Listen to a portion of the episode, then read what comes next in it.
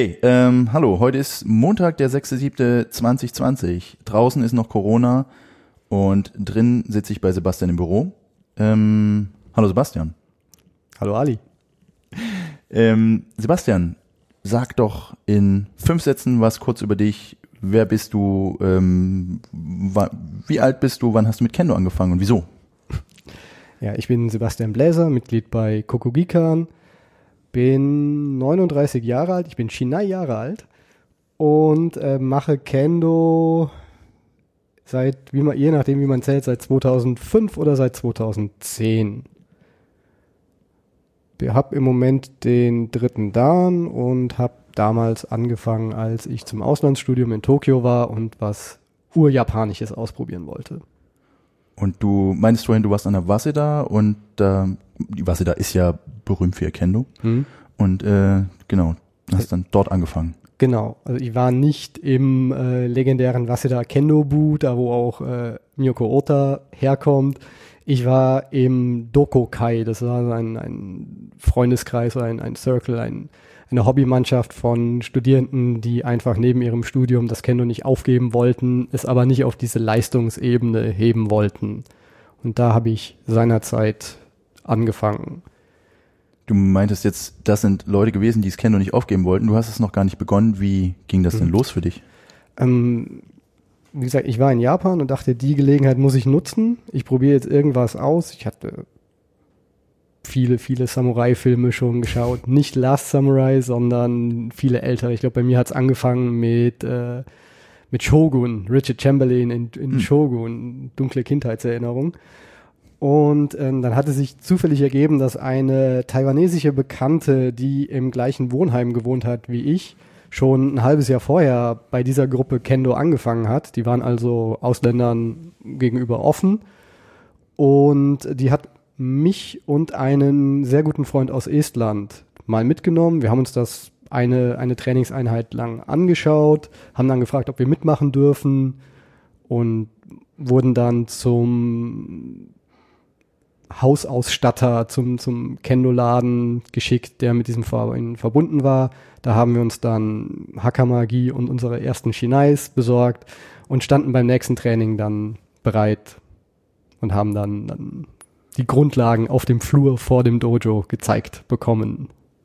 Und äh, du meinst genau gerade schon die, die, die Grundlagen nicht so richtig offiziell und das im Wesentlichen bestand das Training, meinst du, aus Jigeko dann dort Ja. und Ja, der Punkt war, außer uns konnte das da schon jeder. Ja. Das waren Leute, die hatten das seit, seit frühester Kindheit angemacht, hatten es in der Highschool gemacht. Ähm, die haben sich eben getroffen, um miteinander Jigeko zu machen. Und unser Anfängertraining sah dann so aus, wir standen, wie gesagt, auf dem Flur vor dem Dojo. Es kam immer einer unserer Senpai raus, der gerade Zeit hatte für eine Viertelstunde, für eine halbe Stunde und der hat uns dann was gezeigt, wie man Sonkyo macht, wie man sich Shinai richtig hält und dann wie man Tsuburi macht. Und so ging das eben die ersten paar Wochen. du bist dann quasi von 0 auf 100, die- während man hier in, also die meisten Leute, die die, die Erfahrung machen, sind ja, machen erstmal sowas wie drei bis sechs Monate ohne Mhm. Rüstung oder mit einzelnen Rüstungsteilen und sowas. Du hast bist dann direkt in, in die Rüstung gekommen. Hattest, wie, wie war das Gefühl dazu? Äh, äh, wusstest ja quasi nicht, was du machst, oder war es vielleicht sogar besser, weil du nicht wusstest, was du machst und einfach alles anhattest und auch das Man und dann auf den Kopf gekriegt hast?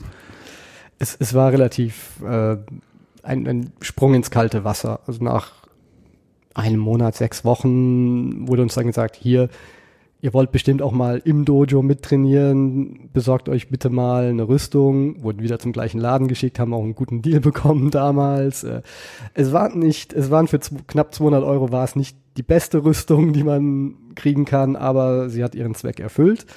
Die haben uns dann besorgt und dann ging's los. Also Training war Jiogeko, das heißt unsere, unsere Senpai standen auf der einen Seite und alle anderen haben sich dann angestellt. Einmal zum Warmwerden Kirikaishi und dann Jigeko.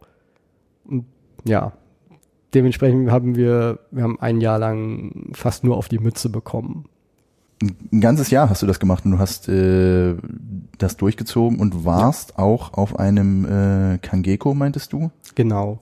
Zwischen, zwischen den Semestern irgendwann, ich glaube, es war Februar 2005 sind wir in ein kleines Städtchen, ich habe den Namen vergessen, an der Küste in Chiba gefahren, haben ein ganzes Ryokan nur für unseren Verein gemietet, ein traditionelles Gasthaus, in dem wir dann eine Woche waren. Es gab dann in Laufweite ein sehr altes Dojo mit sehr dünnen Wänden und steinhartem Boden null Isolierung, der kalte Wind ging durch, es war bitterlich, bitterlich kalt, besonders morgens beim Asageko.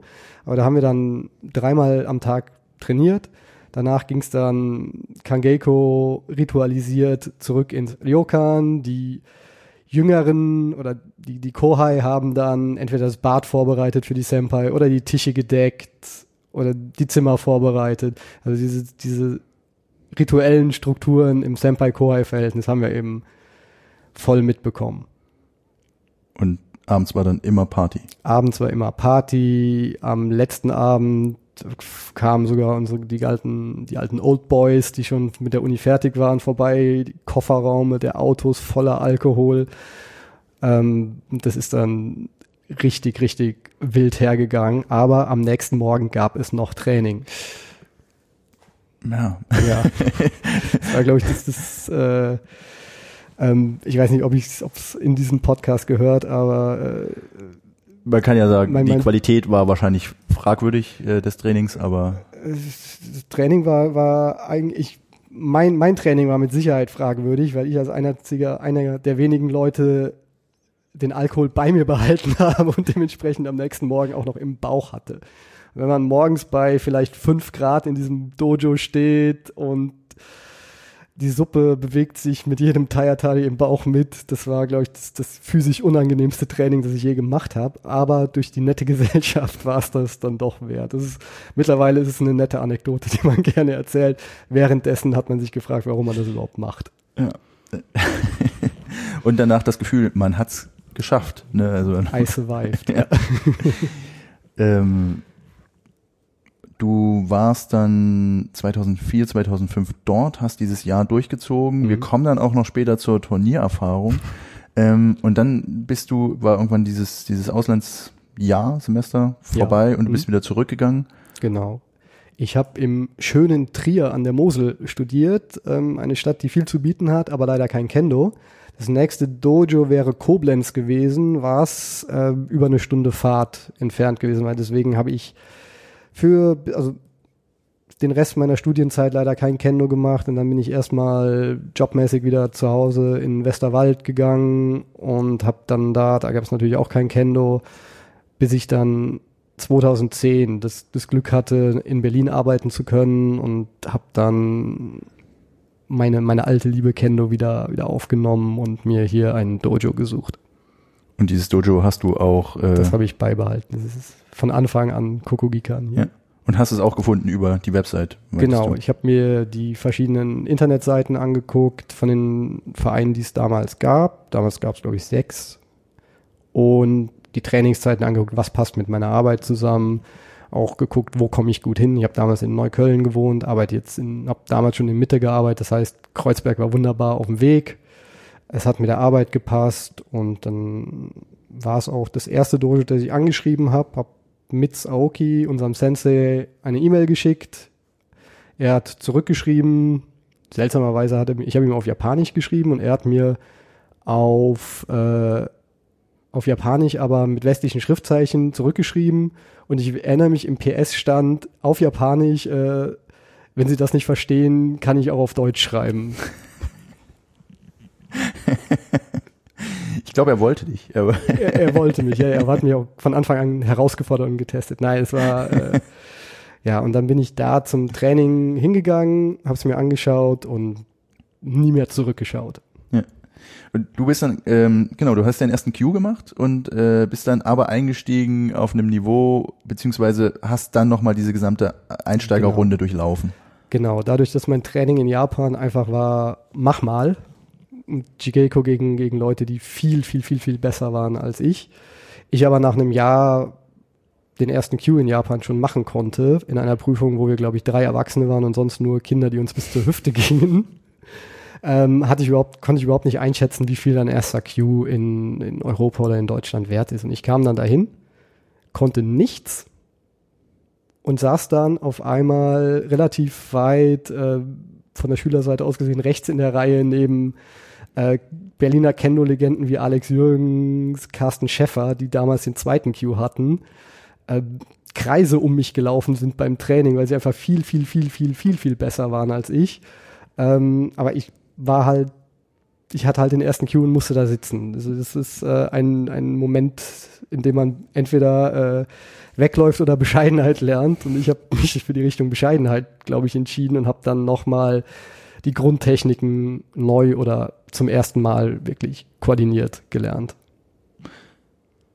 Und da hast du dann weitergemacht und hast dann aber auch eben aufgrund des Glücks, dass du den ersten Q schon hattest, auch relativ schnell dann deinen ersten Dan machen können. Genau, den ersten Dan habe ich 2011 oder 2012 gemacht, nachdem ich dann mit meiner mit meinen Techniken so zufrieden war, dass ich dachte, okay, ich blamier mich da nicht, wenn ich jetzt zur, zur Prüfung gehe. Das war das war auch mein erster Kontakt mit Kendoka außerhalb von von Berlin.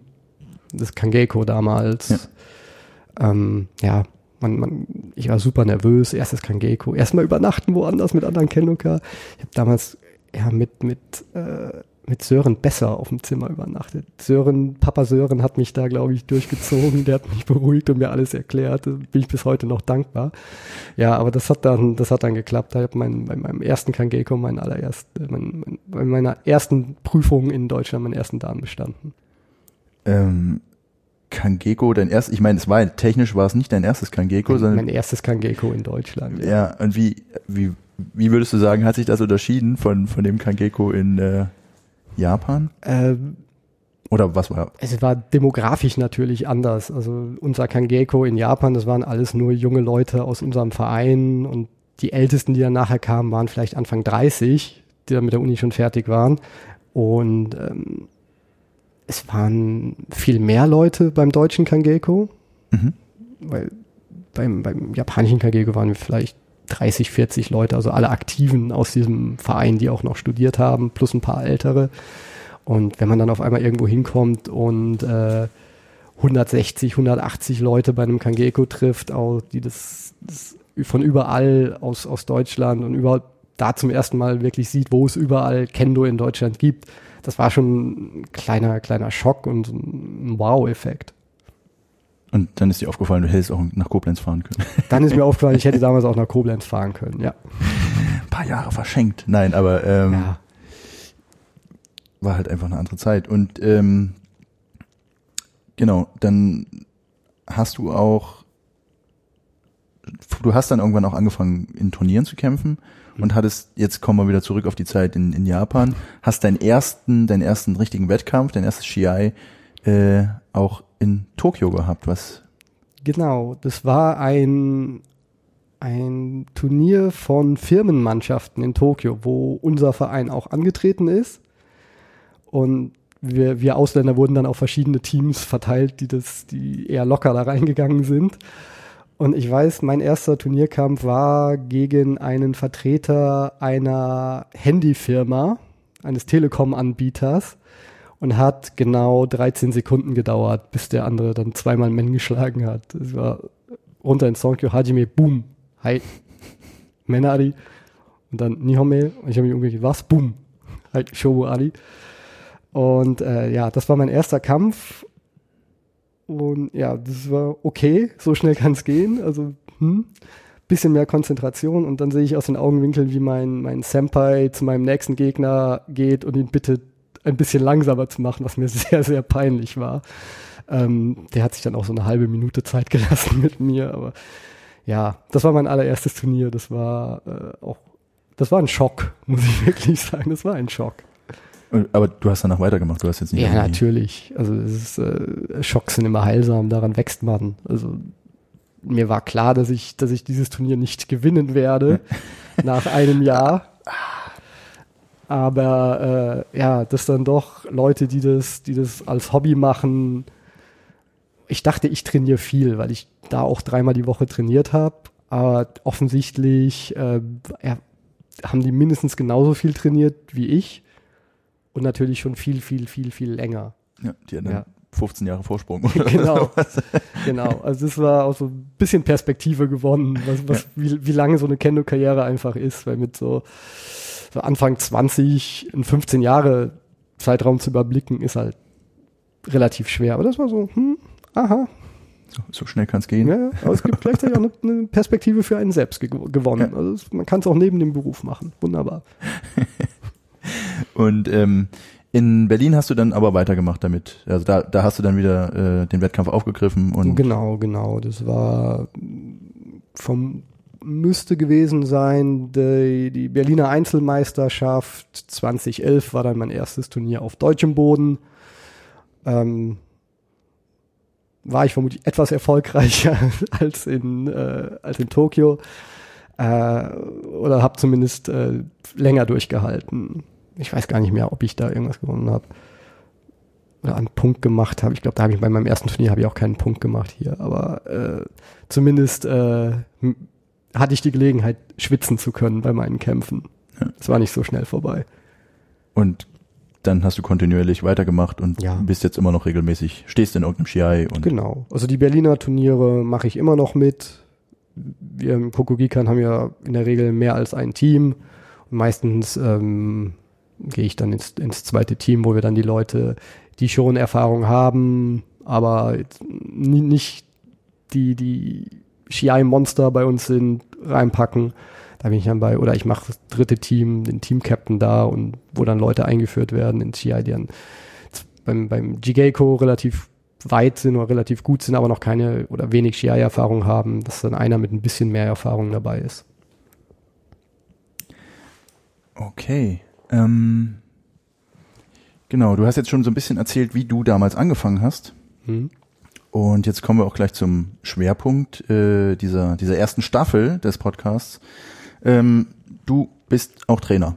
Jetzt mittlerweile stehst auf der anderen Seite. Wie kamst du dazu? Wie hat das für dich angefangen? Ähm, Hm.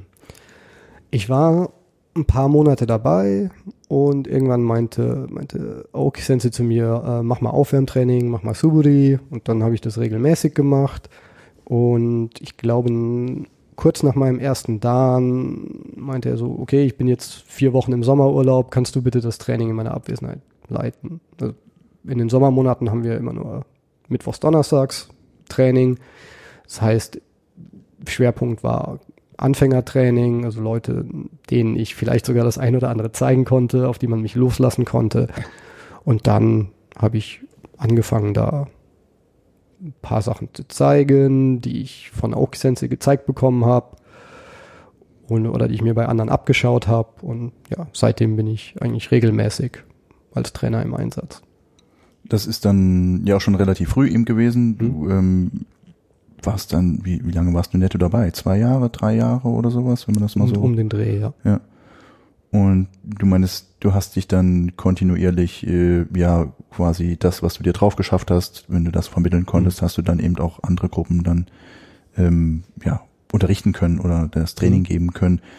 Hab, gab es da Input oder hast du dir, wie, wie, wie machst du das, wenn das Training, also legst du dir ein Konzept zurecht oder, oder holst, du sprichst du mit Leuten darüber, wie man das aufbauen können oder hast du das damals gemacht?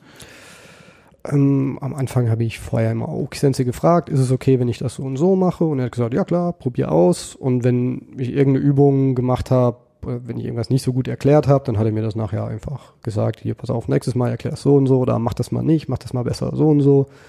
Und an dem Feedback hoffe ich ein wenig gewachsen zu sein. Und die, ähm, ihr seid ja auch nicht, also Trainer sind ja bei euch nicht nur Mitz, Mitsuyoshi, Hm? Aoki, ähm, du, du meintest auch, ähm, ihr seid mittlerweile vier, fünf Menschen, die da, Genau, wir haben natürlich den Luxus, dass wir mit Leuten wie Shinta Kato, Antoine Gascon und Miyoko Ota ähm, viele fünfte Dane bei uns haben. Susanne Aoki, die Tochter von, von Aoki Sensei, wenn sie kommt, auch fünfter Dan, ehemalige Europameisterin. Wir haben relativ viele gute Leute, ähm, die, wenn sie da sind, natürlich Input geben oder zum Beispiel freitags unser fortgeschrittenen Training, bei dem Aoki Sensei immer aufgrund seiner, seines Judo-Trainings, das er vorher gibt, bisschen später kommt, dann gucken wir, wer ist da und wenn dann Shinta oder Antoine oder Miyoko da sind, dann übernehmen die natürlich das Training. Wenn sie nicht da sind, fange ich einfach schon mal an und wenn jemand kommt, dann klären wir das dann ab, ob ich weitermache und die geben Input oder ob sie übernehmen. Und ähm, da möchte ich jetzt mal einhaken, wenn du, wenn du sagst, Hochgraduierte, ist das ja im Wesentlichen auch immer klar, die Menschen haben eine, eine, eine, den fünften den, den schwarzen Gürtel fünfter, fünfter, mhm. fünfter, fünften Levels oder sowas. Aber das ist im Wesentlichen auch immer ein Zeichen für Erfahrung, genau. weil man das ja im Kendo, die meisten, die das hören, mhm. wissen das wahrscheinlich, aber vielleicht einige auch nicht. Man braucht ja eine gewisse Zeit, um diese Graduierung mhm. äh, durchführen zu können oder zu erreichen, Prüfungen stattfinden zu lassen und zu bestehen. Und das ist ja immer an Zeiträume gekoppelt. Das bedeutet, wenn man den vierten, fünften Dan hat, macht man immer schon so 12, 13, 14, 15, 16 Jahre Kendo. Mhm. Außer man hat ganz früh angefangen. Und ähm, genau, das ist ja dann im Wesentlichen ein, ein Erfahrungsmerkmal. Mhm.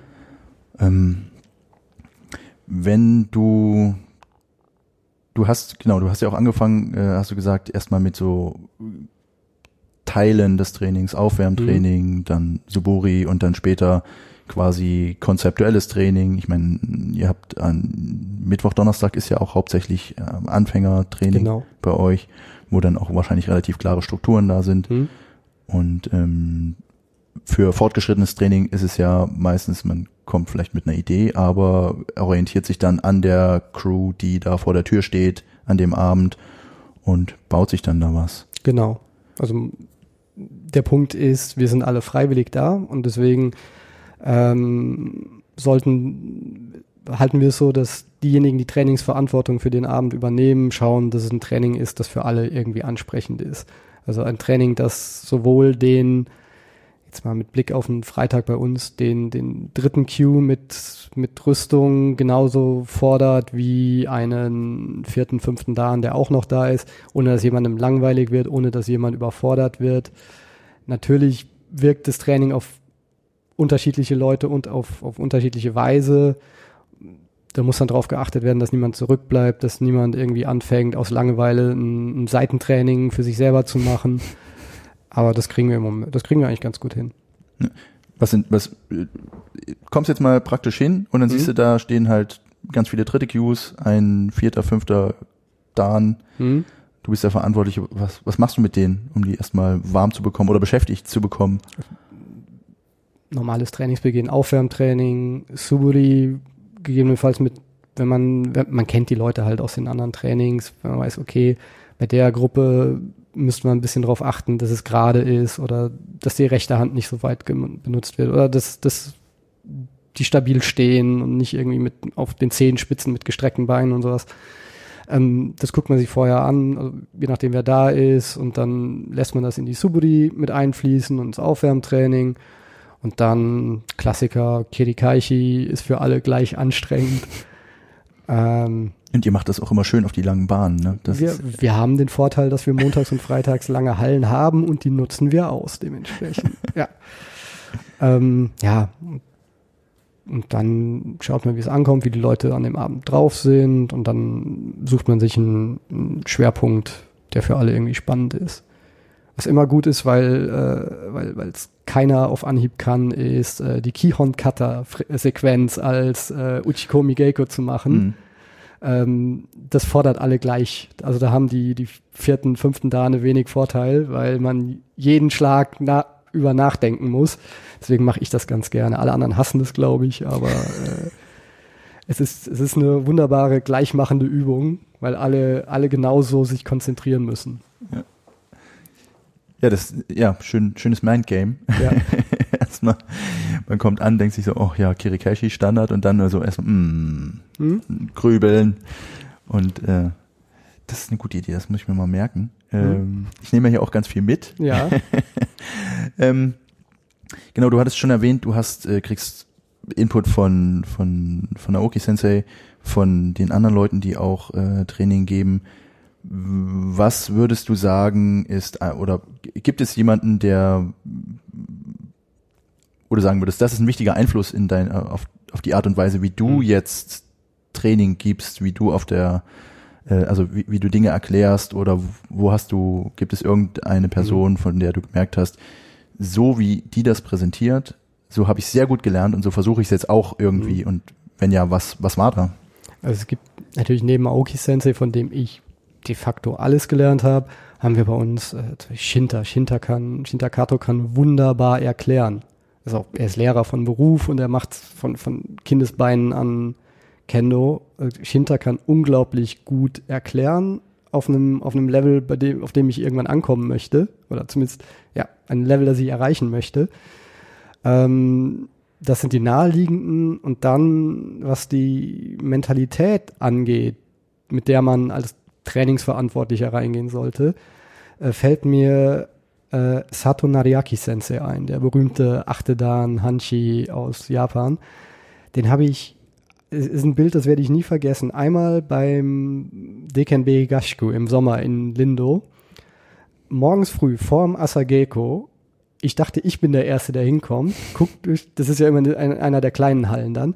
Ich gucke durch diese Glastür rein und sehe ihn im strahlend weißen Anzug, also weißer Hakama, weißer Gi, wie er, diese achte da an Hanshi, im Musubidachi die ganze Halle abläuft und guckt, ob da Steinchen oder sowas liegen. Hm. Als, als einer der, der ranghöchsten Kendoka, die es weltweit gibt, hat er das gemacht, weil es seine Verantwortung war. Und das, das Bild ist bei mir hängen geblieben. Und deswegen habe ich auch kein Problem damit, wenn ich als Erster da bin, einfach mal durch alle Hallen zu fegen, um zu gucken, dass es für alle okay ist. Gerade wenn man in Berlin in eine, in eine öffentliche Halle geht und man weiß nicht, wer vorher da gesehen hat, da liegt immer irgendein Müll rum.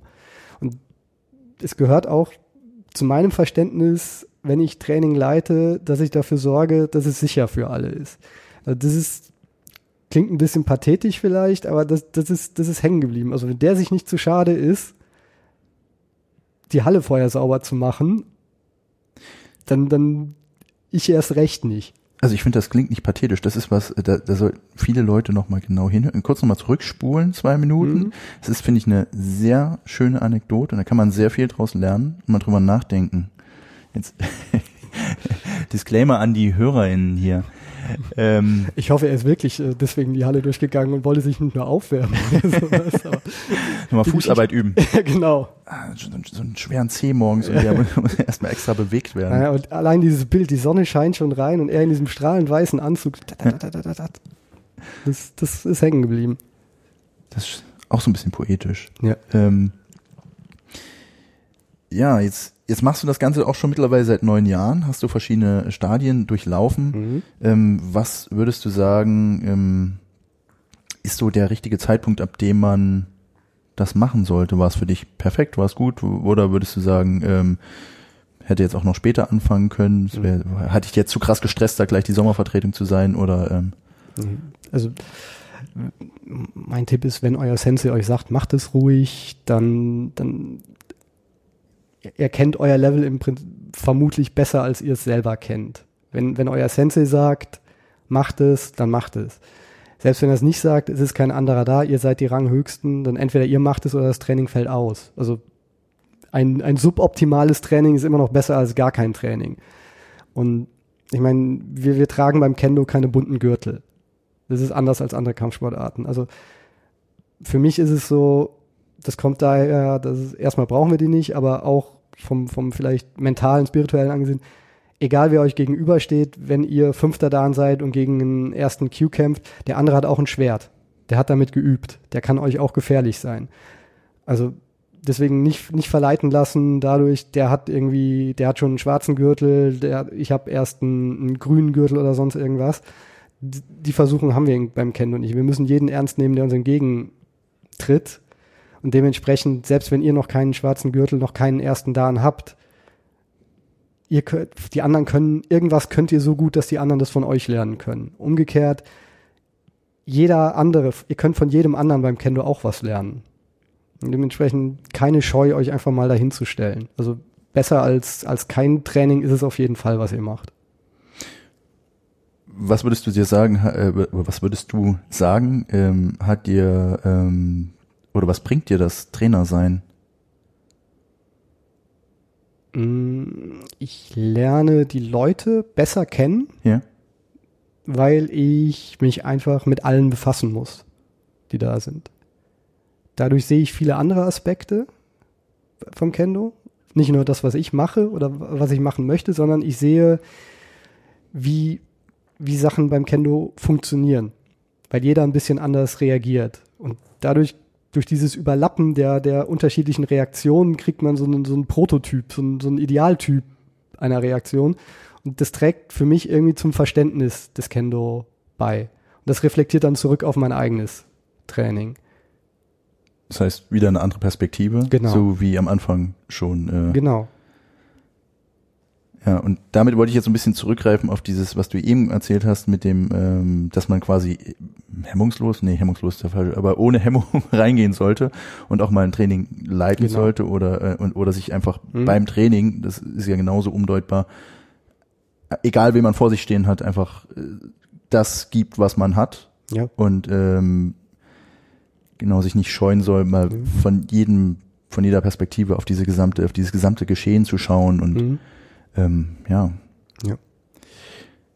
Man kann sowieso immer nur das eigene Kendo machen. Man kann nicht das Kendo von jemand anderem machen, so gern man das machen möchte. Ich würde gerne so Kendo machen, wie zum Beispiel Shintakato oder so.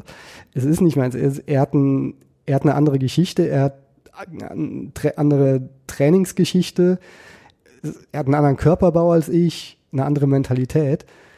Ich kann versuchen, Kendo zu machen, das so ähnlich ist, aber ich kann nicht sein Kendo machen. Ich kann immer nur Sebastian Kendo machen. Ich kann immer nur mein Kendo machen. Und das gilt für alle anderen genauso. Also man kann nicht das Kendo von jemand anderem imitieren, glaube ich. hier denke ich gerade nach. Ja, ich bin auch gerade abgeschwiffen. Nee, nee, aber es ist ja, es ist ja ähm, ja, ich glaube, genau, also man kann man kann Dinge, ja, man kann so versuchen, das zu imitieren zu adaptieren. Adaptieren, ja, aber imitieren nicht. Ja. Also es gibt keine zwei Leute, glaube ich, auf der Welt, die absolut das gleiche Kendo machen. Nee, das stimmt wohl. Ich gerade, aber nee, da, aber genau, aber man kann an sich arbeiten. Antoine und sein Vater machen sehr ähnliches Kendo. Das, Oh, die beiden habe ich jetzt, die, das, das fehlt mir noch ein bisschen. Das muss ich mir mal angucken. Antoine wird mich hassen, weil ich das erzählt habe, aber Und was meinst du, wer, wer hat's von wem? Der Vater von Antoine oder wahrscheinlich eher Antoine von seinem Vater? ich, ich, ich verweigere die Aussage in diesem Zusammenhang. Ah, den Antoine, den lade ich mir dann auch nochmal ein für irgendwann im Herbst oder Ja. sowas. ähm, ja, ähm, deine Zusammenfassung wäre, ich, ich führe gerade über so ein paar Fragen so ein bisschen auch Statistik, also nicht scheuen, einfach mal machen, mit den kleinen Elementen des, des Trainings schon mal anfangen, schon mal ein Mhm. Aufwärmtraining selber Ja. leiten und sowas und dann einfach mal, weil es bringt jedem was. Genau. Und ähm, genau, und alle haben das erste Mal auf der Sensei-Seite gestanden und haben sich wahrscheinlich auch mal verzählt oder äh, falsch links rumgelaufen als aller rechts. Und Genau. nur davon kann man dann auch lernen. Ja. Ähm, Und nach, nach einem Tag seid ihr die Einzigen, die sich daran erinnern. Sonst alle anderen haben das schon vergessen und haben sich dann wieder aufs Training konzentriert. Solche kleinen dummen Fehler, die bleiben nur bei euch selber hängen. Also das ist egal. die merken sich das dann aber beim zweiten Mal, wenn es dann passiert. Also da sollte man dann, Wenn man es jedes Mal macht, ja, gut.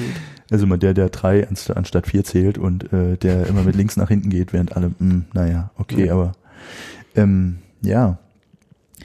Dann ähm, würde ich sagen, dann haben wir das, dann war das, das der, der Trainerblock, Mhm. der Trainingsblock. Wenn du zurückblickst auf deine mittlerweile äh, 10, 11, 12 Jahre netto, wenn wir das mal so rechnen, Kendo, die du gemacht hast, was würdest du sagen, ist so eine, eine prägende Begegnung oder eine Anekdote oder irgendwas, was du ohne Kendo niemals erlebt hättest äh, in Mhm. deinem Leben, wo du sagen würdest, das ist mir aber schon wichtig, wäre sehr schade. Ich hätte vermutlich meine Frau nicht kennengelernt, weil ich die im Dojo kennengelernt habe. Ah, Ja. Erzähl mal. Ja, ich kam irgendwann mittwochs nach der Arbeit zum Training und dann ich war spät dran und mit natürlich, wir trinken Tee am Anfang. Und die saßen schon alle da und auf einmal diese, diese junge Japanerin, die ich noch nicht kannte. Und ja, dann irgendwann woher sie kam und sowas. Wir haben uns dann in der Kneipe danach kurz unterhalten. Beim nächsten Training wieder unterhalten und irgendwann habe ich sie dann mal auf ein Date eingeladen und äh, ja, sie hat wieder erwarten Ja gesagt und äh, ja, der Rest ist Geschichte. Hm. Ich darf aber noch erwähnen, dass Mitz mein Trauzeuge bei der Hochzeit war. Hm. Schöne Geschichte. Ja, ja. Also ich kann sagen, dass Kendo äh, alle Aspekte meines Lebens bereichert hat. Was kommt als nächstes? Ein Fulltime-Job bei Mitz? Nein. Ja. Ich bin eigentlich ganz froh, dass ich, äh, dass ich mein Leben noch, dass ich noch andere Sachen habe. Also Kendo ist ein, Kendo und Budo ist ein wichtiger Teil in meinem Leben. Ich bin aber froh, dass ich, dass ich nicht mein Geld damit verdienen muss, dass ich äh, entspannt dahin gehen kann und das, ich sag mal, zur, zur Selbstverbesserung nutzen kann, ohne dran zu denken, okay, ich muss jetzt möglichst viele Leute hier durchschleusen, damit, damit das Licht anbleibt und sowas. Also wir sind Gott sei Dank in dieser Situation nicht bei Kokogikan. Wir haben reichlich Leute da. Ähm, aber ich bin froh, dass ich nicht diesen, diesen Stress hinten drauf habe. Was ja auch eine spezielle Situation einfach ist. Genau. Und nochmal kurz zur Erinnerung, wir haben immer noch Juli 2020, es ist noch Corona, es ist, Mhm. findet praktisch kein normales Training statt. Ja. Ähm, das heißt, äh, genau, man, ja, also Vereine, die ökonomische, also deren ökonomische Grundlage Trainingsteilnahme ist, Mhm. gucken jetzt eben auch gerade, äh, weil Ja. sie ja Sportschulen sind, äh, wie das so weitergeht. Aber äh, ja, ist halt auch eine Spezialität. Genau, weil sonst, weil du meintest, von wegen mit Kendo Geld verdienen, das funktioniert ja eigentlich auch sonst nur in Korea und Japan. Ja. Und ähm, ja. Aber zu dieser Corona-Situation kommen wir gleich nochmal. Mhm. Ähm, genau, die, das ist jetzt auch wieder, äh, wir sind in diesem Blog Random Questions, so nenne ich den, den haben wir jetzt, äh, jetzt nicht so überschrieben, aber der, der ist ungefähr sowas. Was ist denn die schlimmste Verletzung, die du jemals beim Kendo erlitten hast, beziehungsweise die du anderen zugefügt hast? Da muss ich sagen, glücklicherweise kann ich bei beiden sagen, noch nichts aufgehört. Ich habe noch nie jemanden ernsthaft verletzt. Hey, irgendwer hat schon mal einen blauen Fleck oder sowas von mir mitbekommen. Dafür machen wir es. Also wir spielen kein Mau Mau. Ähm, ich habe mich noch nie ernsthaft verletzt. Also mal einen Schlag in die Rippen oder sowas. Ähm, ich hatte mal ein dickes Knie, da habe ich eine, ein, zwei Wochen aussetzen müssen. Das ist aber auch wieder gut geworden. Aber toi, toi, toi, bisher noch nichts. Und ich hoffe, dass das auch so bleibt. Ich glaube, persönlich wäre es für mich schlimmer, wenn ich jemand anderen verletzen würde, als mich selber zu verletzen. Ja, aber wie du sagst und wir auch schon fast in den, in den Gesprächen davor festgestellt haben, es ist relativ schwer, jemanden, Hm. also, Ja. ja. also muss man schon sehr viel, also sehr viel Gewalt mitbringen und das Ja. ist, naja. Ist halt Kendo, ist nicht Boxen. Hm? Das ist das Gute. ähm, jetzt kommen wir an, an zu der zu der Frage, die auch, äh, glaube ich, wenn du sie so beantwortest, wie du sie gerade im Vorgespräch beantwortet hast, dann auch wieder eine neue Perspektive auf das Ganze gibt. Ähm, nämlich deine deine schönste oder deine spannendste, schönste Japan-Erfahrung. Du Mhm. warst ja häufiger in Japan, bist häufig in Japan, wenn es geht, aber äh, du hast vorhin eine, von einer Begebenheit erzählt, was du, die du beobachtet hast. Genau, Die- genau. Also, wie gesagt, da ich mit einer Japanerin verheiratet bin, bin ich ungefähr jedes Jahr mindestens einmal in Japan. Ob es dieses Jahr klappt, keine Ahnung, aber äh, der Plan steht noch. Aber wenn ich aus meinen Kendo-Erlebnissen in Japan eine rauswählen müsste, dann wäre es, als ich vor ein paar Jahren mal von Shinozuka Sensei in Kanagawa zu einem Polizeitraining als Gast zum Zuschauen, zum Zus nur zum Zuschauen eingeladen worden bin. Und zwar, das war beeindruckend. Also normalerweise finde ich, beim Kendo zugucken wird irgendwann langweilig, weil man will es selber machen. Aber an dem Tag hatte die Kanagawa Polizei ein internes Ranking-Turnier. Also Kanagawa Polizei, das sind die, wo die Hojos und die Miyazakis und so sind. Also sehr, sehr hohes Level. Und an dem Tag haben die alle gegeneinander einmal gekämpft, um das interne Ranking festzustellen. Und nach meinem Verständnis ging es auch äh, darum, wer bleibt in dieser oder wer kann in dieser Gruppe bleiben, weil das Polizisten sind, die vom Dienst sozusagen fürs Kendo freigestellt waren. Dementsprechend haben die mit einer Energie gekämpft. Ich habe knappe drei Stunden mit offenem Mund auf meinem Stuhl gesessen und dazugeguckt, mit welcher Hingabe da gekämpft worden ist. Ich habe es eben schon gesagt, da waren Kämpfer bei, die jeden einzelnen C abgetaped hatten, individuell und trotzdem noch weitergekämpft haben. Du hast nicht angemerkt, dass die vermutlich ziemliche Schmerzen in den Füßen mittlerweile hatten, weil die eben schon den ganzen Tag dran waren und dann auf hohem Niveau nicht, nicht fünf Kämpfe hatten, sondern 20, 30 Kämpfe, weil die eben einmal alle gegen alle kämpfen mussten, ähm, bei annähernd 30 Grad. Es, es war, das war wirklich beeindruckend. Also was, was Kendo sein kann. Also dieses, dieses absolut es, es gibt in dem Moment dann, in dem man kämpft, nichts Wichtigeres als diesen einen Kampf. Der muss durchgestanden werden, der muss gewonnen werden. In dem Fall ist es wichtig, diesen Kampf zu gewinnen, weil man im Ranking nicht, nicht rausfallen möchte. Sonst heißt es Streife. Sonst ist es halt, äh, okay, danke, dass du dabei warst. Ab nächste Woche da in, in, in Koban an der Ecke da am Bahnhof und Touristen den Weg erklären. Also das, äh, das war die, einfach die Energie in, dem, in diesem Dojo in, dies, in, in diesem Moment fand ich unbeschreiblich.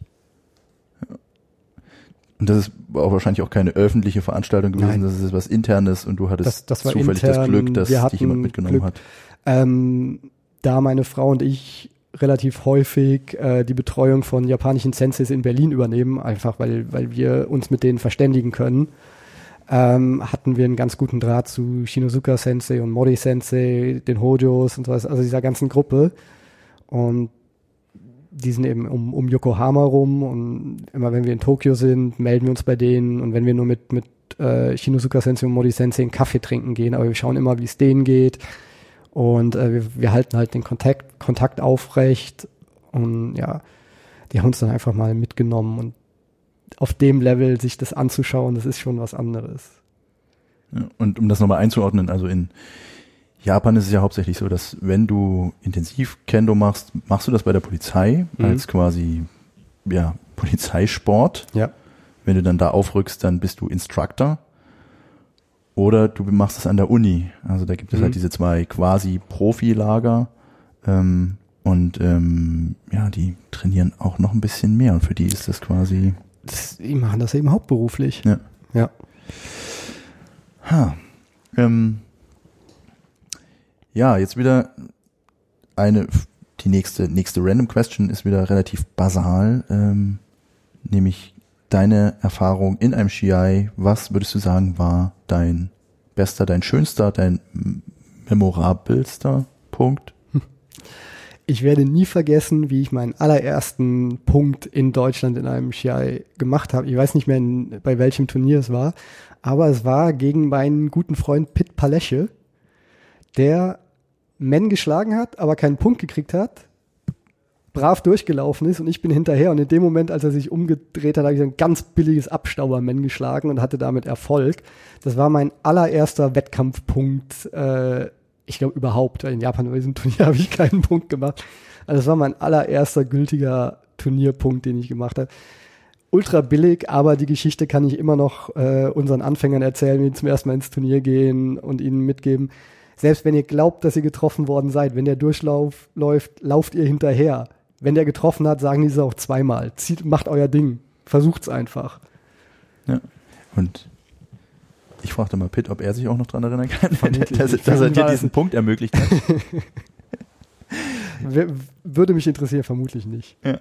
Aber äh, zeigt eben auch mal wieder, dass äh, ja das, was du vorhin meintest, mit es gibt keine keine offensichtlichen Graduierungserfahrungsabzeichen oder Sig Signale oder Marker, äh, einfach ernst nehmen, denjenigen, ja. der einem da gegenüber steht, bis zum Ende, ja. bis nach dem Umdrehen und nicht pennen. Ähm, ja.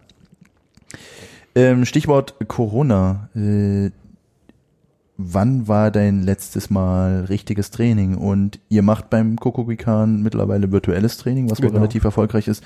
Was, was macht ihr da? Also mein, mein letztes physisches Training war in der ersten oder zweiten Märzwoche, also kurz bevor alles ähm, runtergefahren wurde, als wir alle dachten, das dauert zwei Wochen, vor mittlerweile vier Monaten.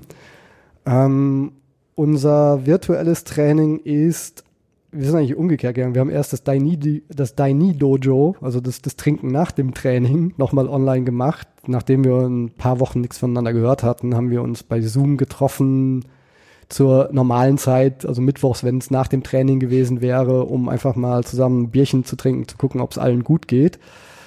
Äh, Das ist ganz gut angekommen, ist uns aber nach so zwei, drei Wochen ist es uns zu langweilig geworden. Und dann haben wir uns überlegt, okay, anscheinend müssen wir doch einen Plan für, für längere Zeit hier finden. Dann war der erste Schritt, dass mit Übungen auf Video aufgenommen hat und äh, uns die zur Verfügung gestellt hat und gesagt okay, die müsst ihr zwei, dreimal die Woche mindestens durchziehen. Und da hat er richtig gepowert. Also 50 Koshiwari, gefolgt von 50 Hangetsuwari da waren auch, also wenn man da vorher hat man, wenn man da zwei Wochen gesessen hat und danach dann auf einmal direkt so mit so einem Programm konfrontiert, ich hatte Probleme, die Treppen rauf und runter zu kommen danach. Und das haben wir dann ein paar Wochen durchgezogen und dann haben wir angefangen, ähm, uns bei Zoom zweimal die Woche wirklich fest für eine Stunde zu verabreden. Das ist mittwochs abends und sonntags mittags schalten wir uns alle in unseren Kokogikan Zoom-Raum, den wir dazu äh, gegründet haben. Und dann entweder leitet Aoki-Sensei das Training oder einer aus unserer erfahrenen Gruppe, also von mir aufwärts gesprochen, Jean-Sébastien Journeau, Antoine Gascon, Miyoko Ota, Shinta Kato, leiten dann immer zwei Trainings hintereinander, damit man auch ein bisschen aufbauen kann. Und da wird eine Stunde dann Suburi gemacht oder irgendwelche Übungen zur Verbesserung des Gleichgewichts, zur, zur Verbesserung der Fußarbeit. Also jeder macht da seinen, seinen eigenen Schwerpunkt. Das ist äh, sehr interessant, weil jeder auch da neue Sachen einbringt, die man im Training vorher noch nicht gemacht hat. Und das läuft eigentlich ganz gut. Wir sind immer um die zehn Leute, die teilnehmen. Zehn Leute ist eine Menge. Äh, genau. Zehn, zehn Leute ist, ist ganz gut dafür, dass die Leute bei sich im Prinzip im Wohnzimmer versuchen, keine Lampe kaputt zu hauen. oder, oder es schon geschafft haben. ja, es ist keine Kendoka-Wohnung, wenn nicht aus irgendeiner Lampe irgendwo eine Ecke fehlt. Ja, ich, na, ich muss sagen, in meiner letzten Wohnung habe ich dann die Lampen dann so äh, gestellt, beziehungsweise die Möbel drumrum, dass ich Mhm. da Platz hatte. Aber Ich habe nur Ikea-Plastiklampen, damit da überhaupt nichts kaputt gehen kann. Ja. Ja, unser Problem im Moment ist, äh, wir, wissen, wir müssen noch uns was überlegen, was wir mit den Kids machen, weil die Kids kommen nicht ins, ins Online-Training. Für die ist es, äh, ist das langweilig. Da ist Mitz gerade fleißigst dabei, bei sich im Garten Dummies zu schweißen und zu schrauben und wir hoffen, dass wir äh, zum Ende oder nach den Sommerferien für die Kinder dann das Dummy-Training anbieten können, für den Fall, dass dann immer noch äh, Kontaktbeschränkungen bestehen. Und Dummy-Training wollt ihr dann drin machen oder draußen? Das würden wir drin machen. Die kommen ins Dojo und dann müssen wir, je nachdem, wie viele Personen dann zugelassen sind, Ja. dass wir die im Abstand dann und also die Dummies werden relativ groß. Also Ja. er hat da ein rela- recht, recht aufwendiges, aber recht cooles Konzept, das er da an dem er gerade schweißt, schraubt und sägt. Ähm, das wird, das wird cool. Da bin ich mal gespannt. Das müssen wir dann mal irgendwie Ja. Mit, äh, ja, wahrscheinlich Video oder sowas featuren, weil das ja Ich, ich rede mal mit mit euch, wir können, wir können euch dann mal einladen, ja. cool. Also bei euch passiert auf jeden Fall eine Menge. Bei und, uns, äh, bei uns passiert was, ähm, ja, weil uns einfach, wir wollten es nie, wir wollten nicht komplett drauf warten, dass es wieder losgeht. Ähm, es ist eine, es ist im Moment eine, eine Härte, durch die wir alle durch müssen. Aber äh, ich meine, Kendo ist ein Weg. Im Moment ist der Weg halt langweilig oder sandig. ja, im Moment laufen wir halt das, das flache Brandenburg sozusagen, nicht, nicht das landschaftlich ansprechendste. Nichts gegen Brandenburg, ich mag Brandenburg, aber es ist, äh, es ist nicht das, was wir gerne machen würden, aber wie gesagt, auch Online-Training ist besser als kein Training. Ähm, dazu kommen wir gleich zum Schluss nochmal. Ähm, jetzt an dieser, an dieser Stelle äh, sind wir bei der Oppositionsfragerunde. Mhm. Ähm, und ich bin gespannt. Es gibt zwei Varianten. Du kannst dich für eine entscheiden, Mhm. möglichst schnell. Ähm, die Menschen hören das Zögern. Und äh, ich bin gespannt auf deine Antworten. Und ich fange an mit der ersten, ähm, mit den ersten Alternativen. Und zwar wären das Sebastian, Kata oder Shiai, Kata, Kampfkunst oder Kampfsport. Kampfkunst. Ojiwasa oder Shikakewasa? Shikakewasa. Trainer oder Sensei? Sensei. Japan oder Deutschland? Oh, Japan. Nudeln oder Ramen? Nudeln. Mentaltraining oder Spiritualität? Mentaltraining. Zen oder nicht Zen? Zen. Duschen oder nicht? Duschen. Schmerzen oder Protektor? Protektor. Gewalt oder Eleganz? Eleganz. Kangeko oder Weihnachtsurlaub? Kangeko. Techniken. Korrekt oder schnell? Korrekt. Hm. Das war eine Speedrunde. So schnell haben wir es noch nie hingekriegt. Ähm, jetzt wäre die Ausgangsfrage, was vermisst du? Nochmal kurz zur Einordnung. Juli, äh, Ferien in Berlin, kein Kendo seit vier Monaten. Hm. Ähm, was vermisst du im Moment am meisten? Hm. Jigeko vermutlich. Natürlich das, das ganze Training, die Atmosphäre fehlt, aber was, was fehlt, ist wirklich das Gefühl, das Simme des Gegners auch zu spüren. Dass jemand kommt und die, diese, diese Einheit, die man mit, mit dem Partner beim, beim Training bildet, das, das kann man nicht simulieren. Dieses, dieses Gefühl, das, ich meine, durch das Man ist unsere, unsere Wahrnehmung eingeschränkt. Wir gucken gerade nach vorne, wir hören relativ schlecht, also wir, wir sind fokussiert auf diesen einen Menschen uns gegenüber und es ist so ein bisschen, als ob nichts anderes existiert und wir alle erinnern uns, glaube ich, an, an den einen Kampf, der so toll war, dass man wirklich nichts anderes wahrgenommen hat und der beiden so viel Spaß gemacht hat. Und, und dieses Gefühl einfach mit jemandem so verbunden zu sein in dieser Situation, das, das fehlt mir. Jetzt habe ich gerade, jetzt, jetzt habe ich gerade so eine Gedankenpause, weil ich genau, ich, ich habe das jetzt ähm, äh, auch gerade nachempfunden und äh, ja, das hast du ziemlich gut beschrieben. Das, ähm, und ich merke auch gerade, dass es mir auch fehlt. Also ich, Mhm. das ist jetzt die siebte Antwort äh, auf diese Frage und äh, es ist ein weiterer Aspekt und das ist auch auf jeden Fall, ja, ähm, kann ich sehr gut nachvollziehen. Ähm, genau, in diesem Sinne ähm, würde ich sagen, es wäre, also wir spekulieren so ein bisschen darauf, dass nach den Sport, äh, nach den Sport, nach den Sommerferien Sport Mhm. wieder möglich ist, Kampfsport, nah, äh, Nahkampf, Kontaktsport wieder möglich ist. Ähm, Wissen es aber nicht, hoffen es, zünden eine Ja. Kerze an.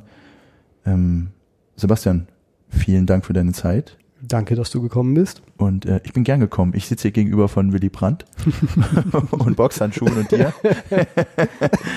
und einem Nilpferd. Und Es äh, gibt zu allem eine Geschichte. Ähm, die können wir gern, nachdem ich dir das Mikrofon ausschalte, nochmal, äh, Ja. höre ich mir gern an. Genau, vielen Dank, vielen Dank für deine Zeit und ähm, ja, dann würde ich sagen, hoffentlich bald wieder in einem richtigen Dojo bei richtigem Kendo. Sehr gerne. Tschüssi. Ciao.